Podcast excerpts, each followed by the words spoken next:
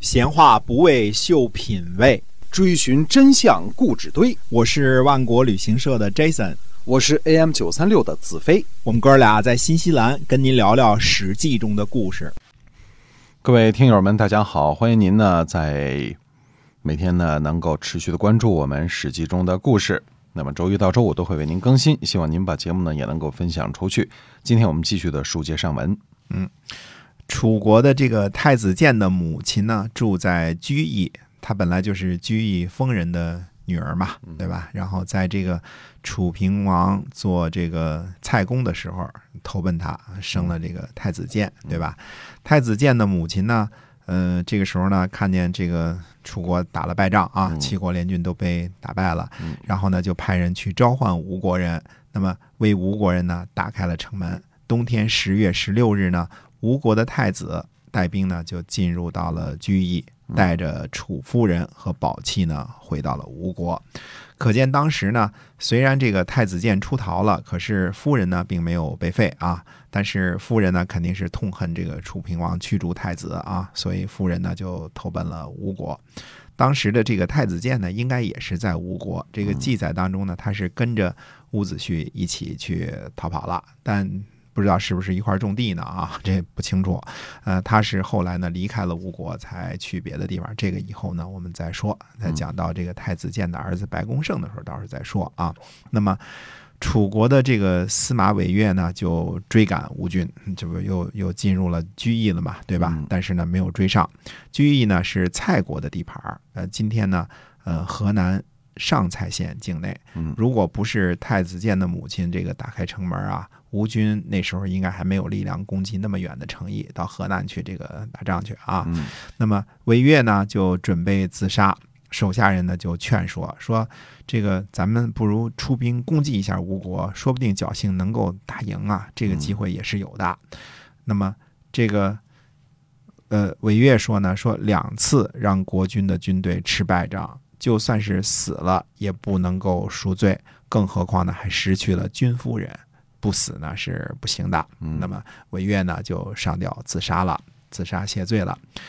楚国的囊瓦呢担任令尹，囊瓦呢又称子长。那么，呃，这个楚国呢，呃，率领着七国联军战败，失去周来，失去了君夫人，这个上下震动啊。令尹子长呢上任后的第一件事是干什么呢？下命令，嗯，修葺和加固郢都的城池。嗯，那么。这个沈尹虚呢就评论说：“他说，呃，令尹子长啊，就是断送郢都的人，呃，因为呢，如果不能够卫戍，修城池也是不管用的。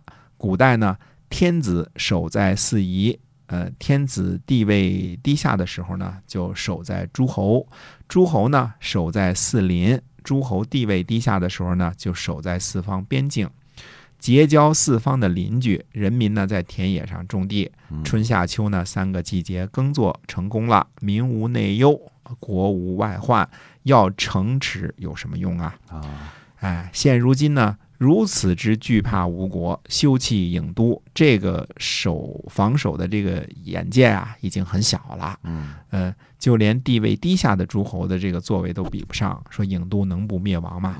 往昔呢，梁国的国君呢为他的宫室呢挖沟，而民众呢就溃逃了。如果人民呢抛弃了抛弃了他的上司，哪里会不亡国呢？诸侯呢应该划定边界，修整田地，在险要的地方呢，呃，修筑城堡啊城垒。那么亲信自己的人民，呃，邻里守望，信任自己的邻国，然后呢仔细任用官员，坚守呢。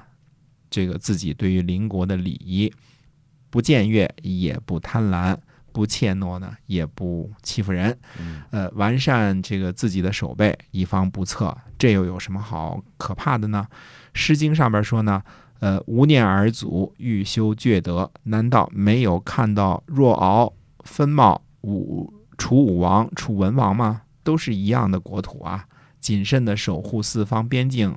不是强过修葺郢都吗？现在楚国的国土啊，方几千里，呃，加固郢都的城防能起什么作用呢？嗯，所以这个这个神隐虚的这个道理讲得非常的好啊！你看这个，呃，凯撒大帝为了这个这个这个修建建筑啊，就拆毁了部分的罗马城墙，对吧？因为什么呢？强大的罗马呢是不需要这个罗马城的城墙来防卫的啊。这个这个凯撒说呢，说罗马的安全保证应该依靠罗马的边界线，而不是首都的城防。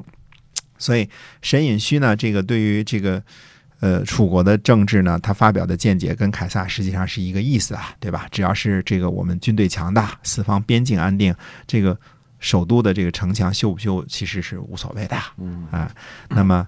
呃，沈尹戌呢，对于这个令尹子长和楚平王的这个政治军事理念呢，这个进行了深刻的批判啊。这个，嗯、而且说了就说了，也没有被封杀啊。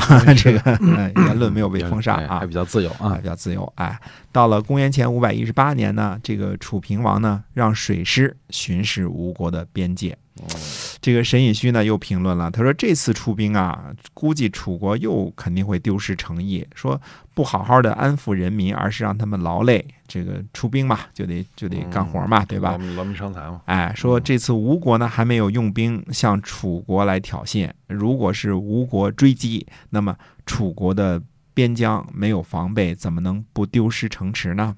嗯，那么这个水师是怎么回事呢？水师其中有很多是有越国人的功劳，因为现在你看啊，这个楚国是跟越国人联合在一起，这个这个来反对来这个反对吴国的，就跟原来这个晋国和这个吴国联合在一起来这个打击楚国是一个意思啊。嗯这个给你找一个这个旁边的闹事儿的小邻居。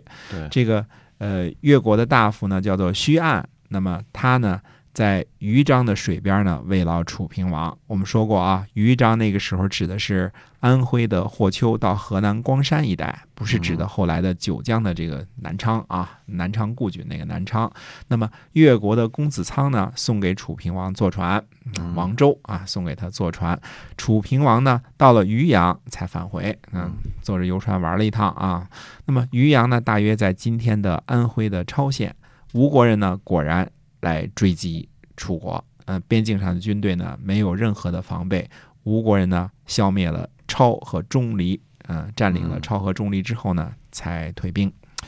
沈允熙呢又评论说：“他说这就是郢都灭亡的开始吧？说楚平王一出动就丢失了两个城池，损失了两个将领，要这么折腾几回，郢都还能不灭亡吗？”他说，《诗经》里边说啊，说是谁惹的祸呀，危害到如今啊，这就是说的我们这位君王吧？嗯，是君王啊，不是君王吧？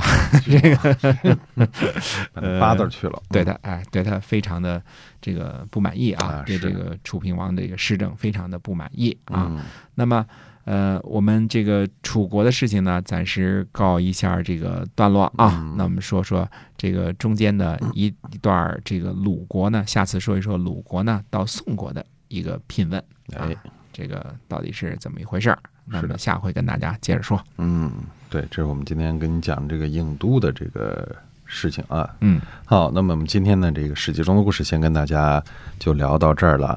呃，那么在每天更新的节目中呢，都会有新的内容呢 带给您，希望您能够持续关注。我们下期再会。再会。